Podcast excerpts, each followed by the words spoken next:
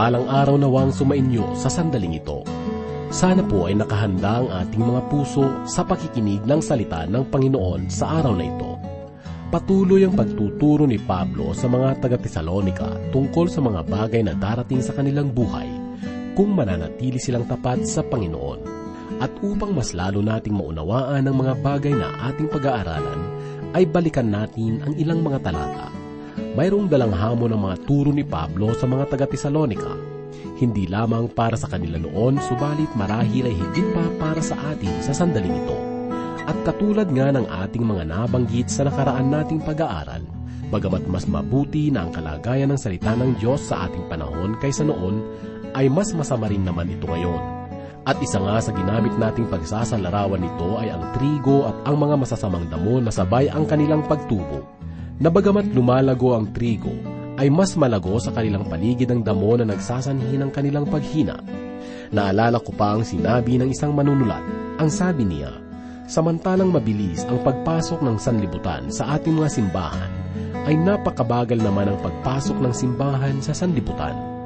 Nakalulungkot man, subalit totoo ang mga bagay na ito mas mabilis ang pagpasok ng sanlibutan sa ating mga simbahan na nagdudulot ng mabagal na paglago sa buhay ng mga mananampalataya at pagkasira sa gawain ng Diyos. Sa oras pong ito, minsan pa ay tunghayan natin ang mensahe ng Diyos na matatagpuan sa ikalawang Tesalonika, ikalawang kabanata, talatang pito hanggang labing pito. Ito ay atid sa atin ni Pastor Rufino de la Peret, dito lamang po sa ating programa, Ang Paglalakbay.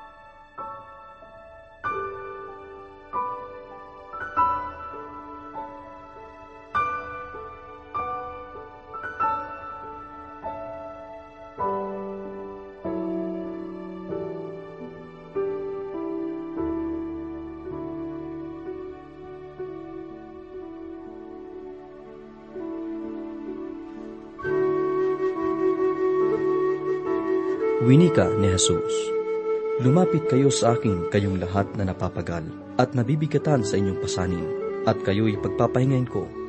Pasanin ninyo ang aking pamatok at mag-aral kayo sa akin. Ako'y maamo at mababang loob, at makasusumpong kayo ng kapahingahan para sa inyong kaluluwa. Sapagkat maginhawang dalhin ang aking pamatok at magaan ang pasaning ibibigay ko sa inyo.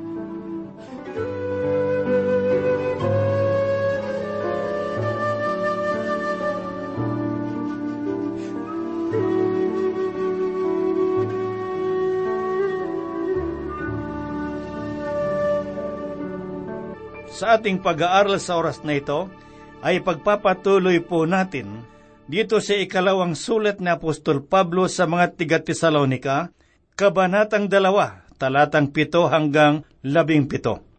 Muli pong sumasa inyo ang inyong kaibigan at pastor sa Himpapawid, Rufino de la Peret. Ang mga aral na sinabi ni Pablo tungkol sa mga mangyayari sa hinaharap ay isang bagay na kailangang bigyan natin ng pansin sapagkat ang mga ito ay babala sa bawat isa sa atin ngayon. Ngunit huwag tayong magulumihanan sapagkat mananatiling kasama ng Panginoon ang mga mananampalataya. Hindi na nila mararanasan ng matinding kapighatian sa panahong iyon, sapagkat wala na tayo sa panahon ng matinding kapighatian. Ngayon ay patuloy po nating alamin ang mga bagay na magaganap sa hinaharap. Basahin po natin ang sinabi ni Pablo dito sa ikalawang liham niya sa mga tiga-Tesalonika, ikalawang kabanata, talatang pito. Sapagkat ang hiwaga ng kasamaan ay gumagawa na tanging siya na ngayon ay pumipigil niyon ang gagawa ng gayon hanggang sa siya ay maalis. Sinabi niya, hiwaga ng kasamaan. Laganap na ngayon ang kasamaan mula pa nung panahon ni Pablo at nagpapatuloy ito hanggang ngayon. Makikita po natin sa ikalabing tatlong kabanata sa Aklat ni Mateo ang isang talinghaga na ginamit ng Panginoon na naglalarawan sa kalagayan ng sanglibutan ngayon. Ito ay ang hiwaga ng kaharian ng langit at ipinaliwanag nito ang kalagayan ng sanglibutan at ng simbahan. Ang salita ng Diyos ay itinanim sa sanglibutan, subalit merong kaaway na dumating at nagtanim din ng masamang damo. Tumubo ang trigo at ang damo na sabay.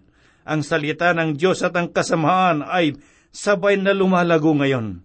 Lalong sumasama ang sanglibutan ngayon, subalit may isang pananaw na bumubuti raw ang ating panahon sa kasalukuyan, sapagkat mas naituturo na ngayon at malayang inaipapangaral ang salita ng Diyos.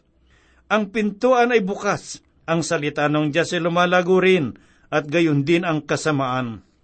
Lalong lalago ang kasamaan, subalit hindi hahayaan ng banal na espiritu, nagganap na masakop ng kaaway ang sanglibutan.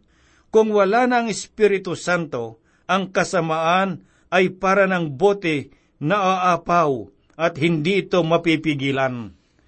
Kailan mawawala ang Espiritu Santo?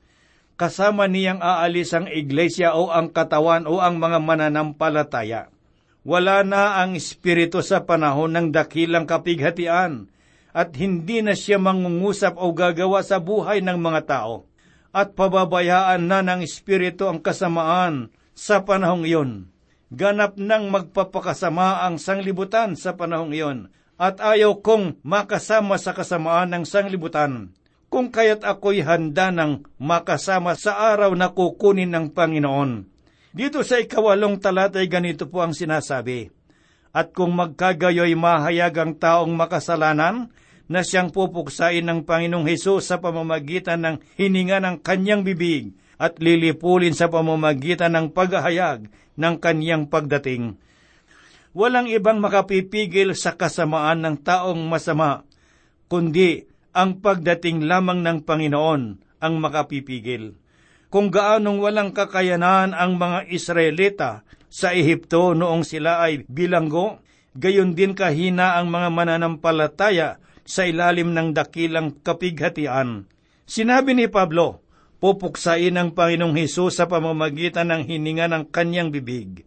Ang ibig pong sabihin ay sa pamamagitan ng salita ng Panginoon na merong magkabilang talim na manggagaling sa bibig ng Panginoon at pupuksain ang Antikristo. Tulad ng likhain niya ang sanglibutan, ginawa niya ito sa pamamagitan ng kapangyarihan ng kaniyang salita. Ang nasusulat na salita ng Diyos ay buhay at nangungusap ito sa atin ngayon. At sa pagbabalik ng Panginoong Hesus ay darating siyang bigla bilang buhay na salita ng Diyos.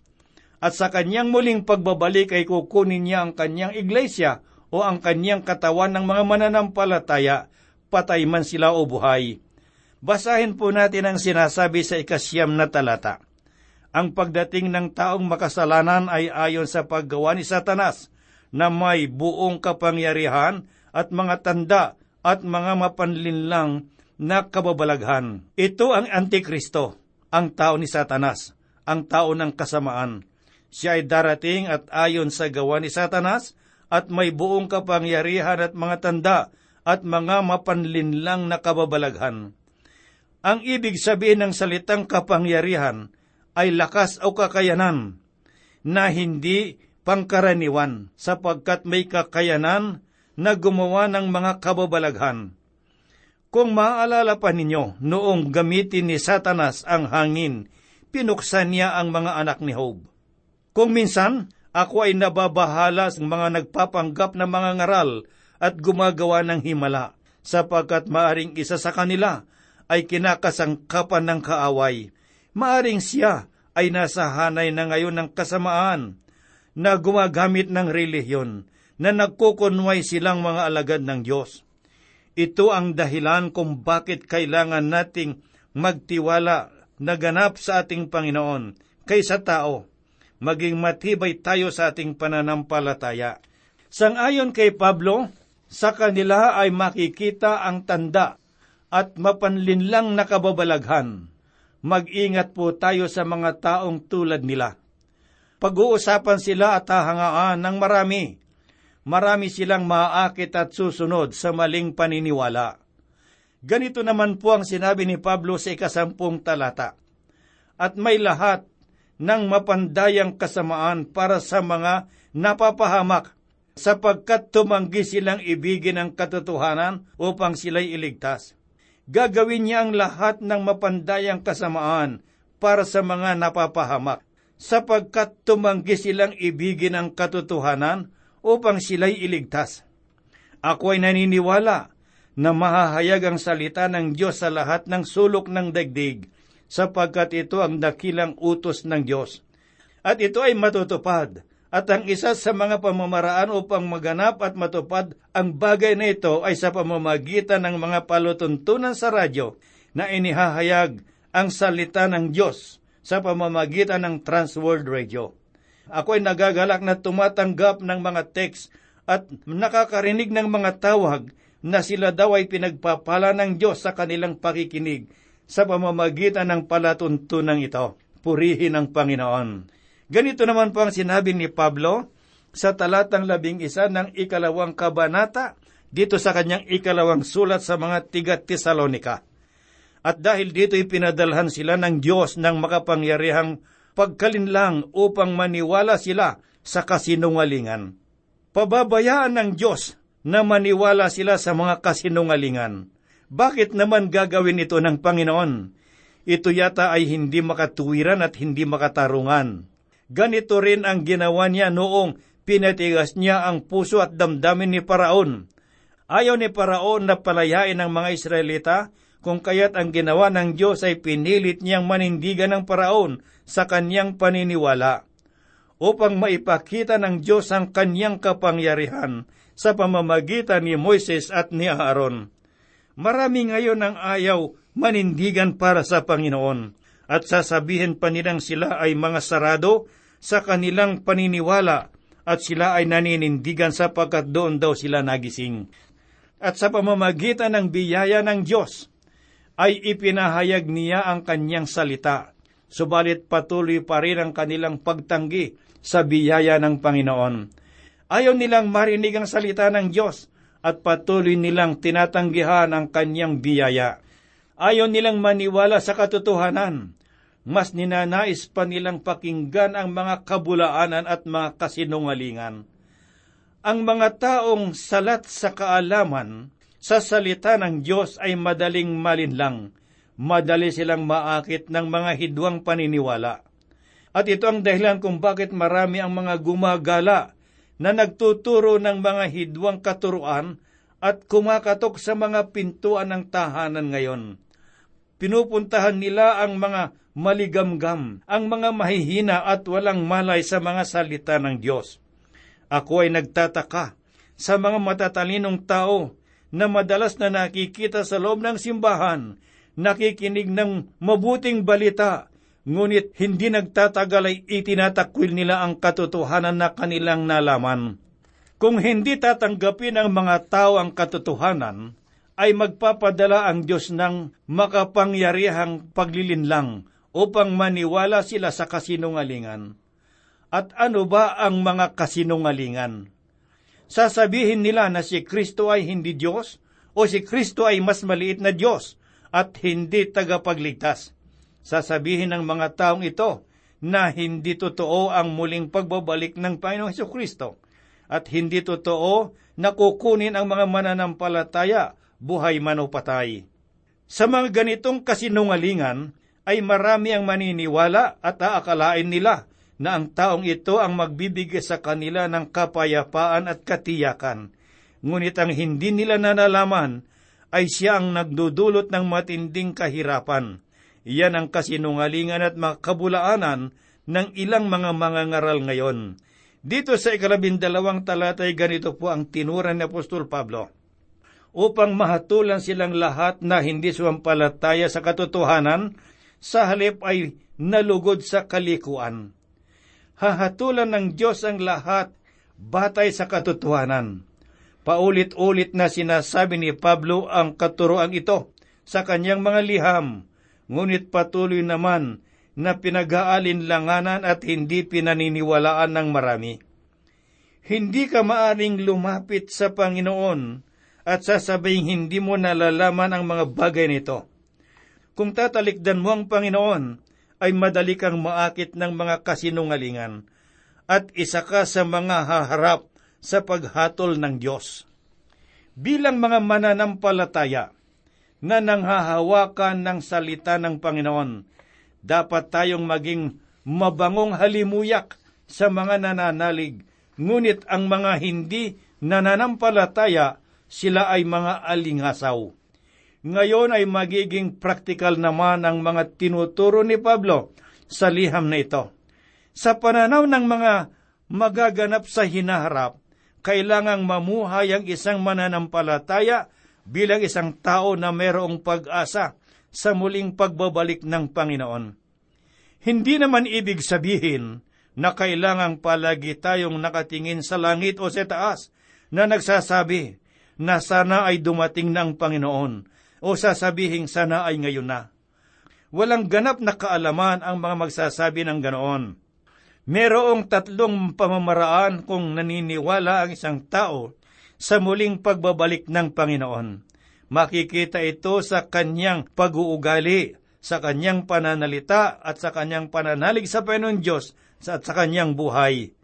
Sa talatang labing tatlo at labing apat, ay ganito po naman ang sinasabi, Ngunit kami ay dapat na laging magpasalamat sa Diyos dahil sa inyo, mga kapatid na minamahal sa Panginoon, sapagkat hinirang kayo ng Diyos bilang unang bunga sa kaligtasan sa pamamagitan ng pagpapabanal ng Espiritu at pananampalataya sa katotohanan.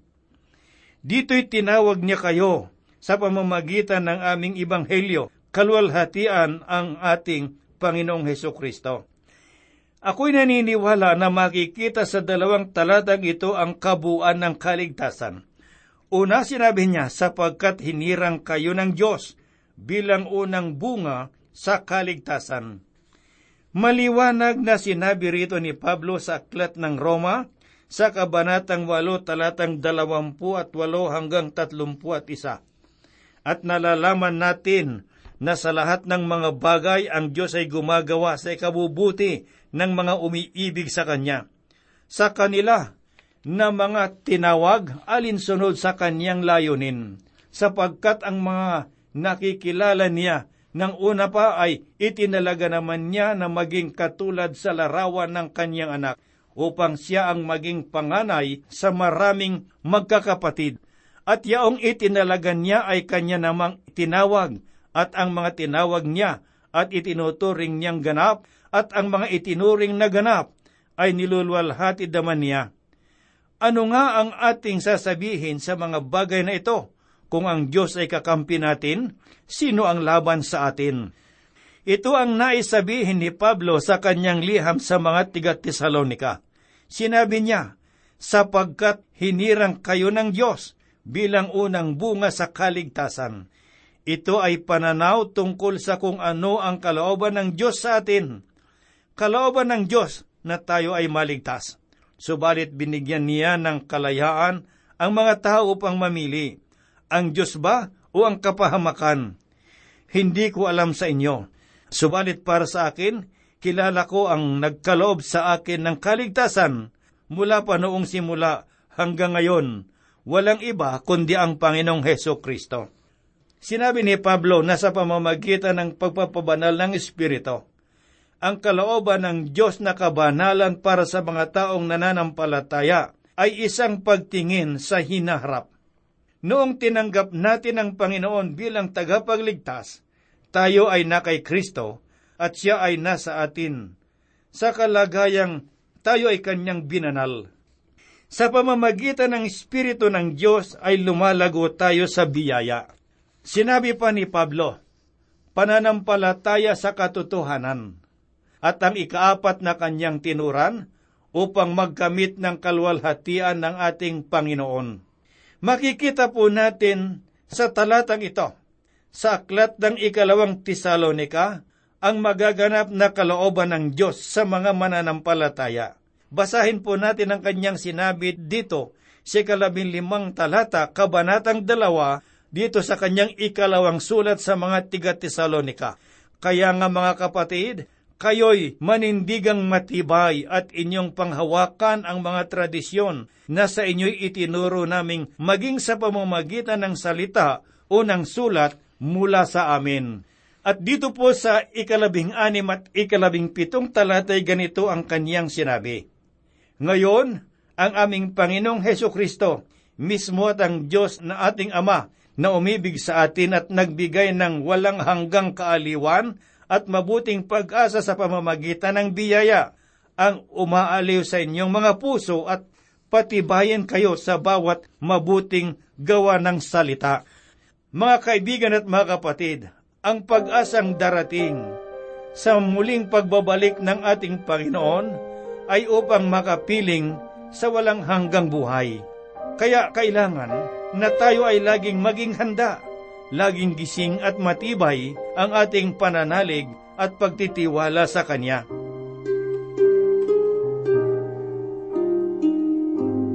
Tayo po ay manalangin. Maibigin at mapagpalang Diyos, Panginoon naming mga pangyarihan sa lahat, ang aming puso ay nananabik sa iyong muling pagbabalik, sapagkat kami ay umaasa na ikaw ay makakapiling namin sa buhay na walang hanggan. Panginoon, sa lahat ng mga kapatid na nakikinig ng iyong salita sa oras na ito, dalangin po namin, Ama, na imulat mo ang kanilang mga mata at buksan ang kanilang kaisipan.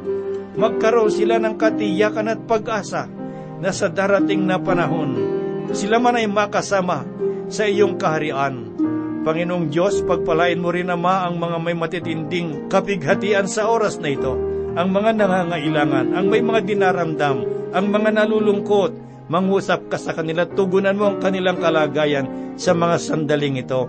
Gayun din, Panginoong Diyos, sa mga kapatid na malabo at hindi pa maliwanag ang kanilang pakikipag-ugnayan sa iyo, mangusap ka sa kanila, Panginoong Diyos, at magkaroon sila ng katiyakan. Kami po ay umaasa at nananalig na ito'y gagawin mo ang lahat hinihiling po namin sa ngalan ni Jesus. Amen. Sa bawat dahon ng aklat ng buhay, bakas ang luha na tumatangay, Inaanod ang pag-asa, unti-unting nawawala, haligi ng munting daigdig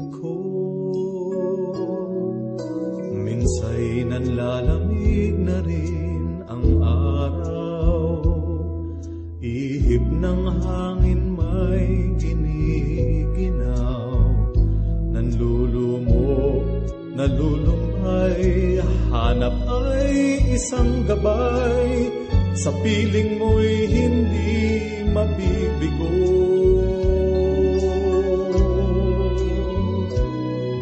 Kahit magunaw man ang daigdig, lisanin man ang mundong kahit na humayo sana ang magkabilay bangin, ikaw pa rin, O Diyos, ikaw pa rin. Pag-ibig mo'y hindi magwawakas, kalinga mo, Diyos, ang siyang magbibigay lakas sa anumang panganib, ginintuan ang iyong pagliligtas, panatag na tiyak, itatawid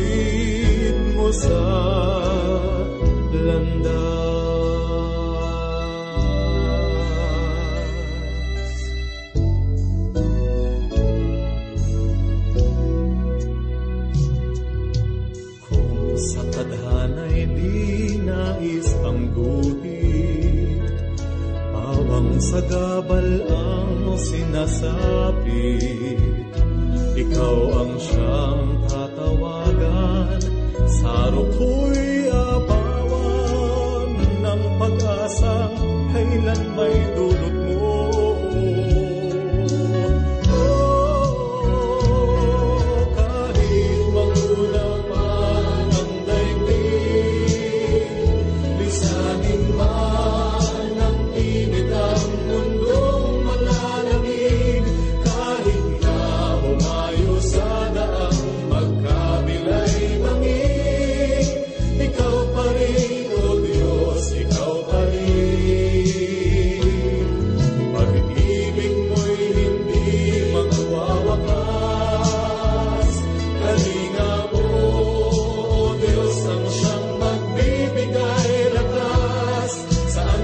Open.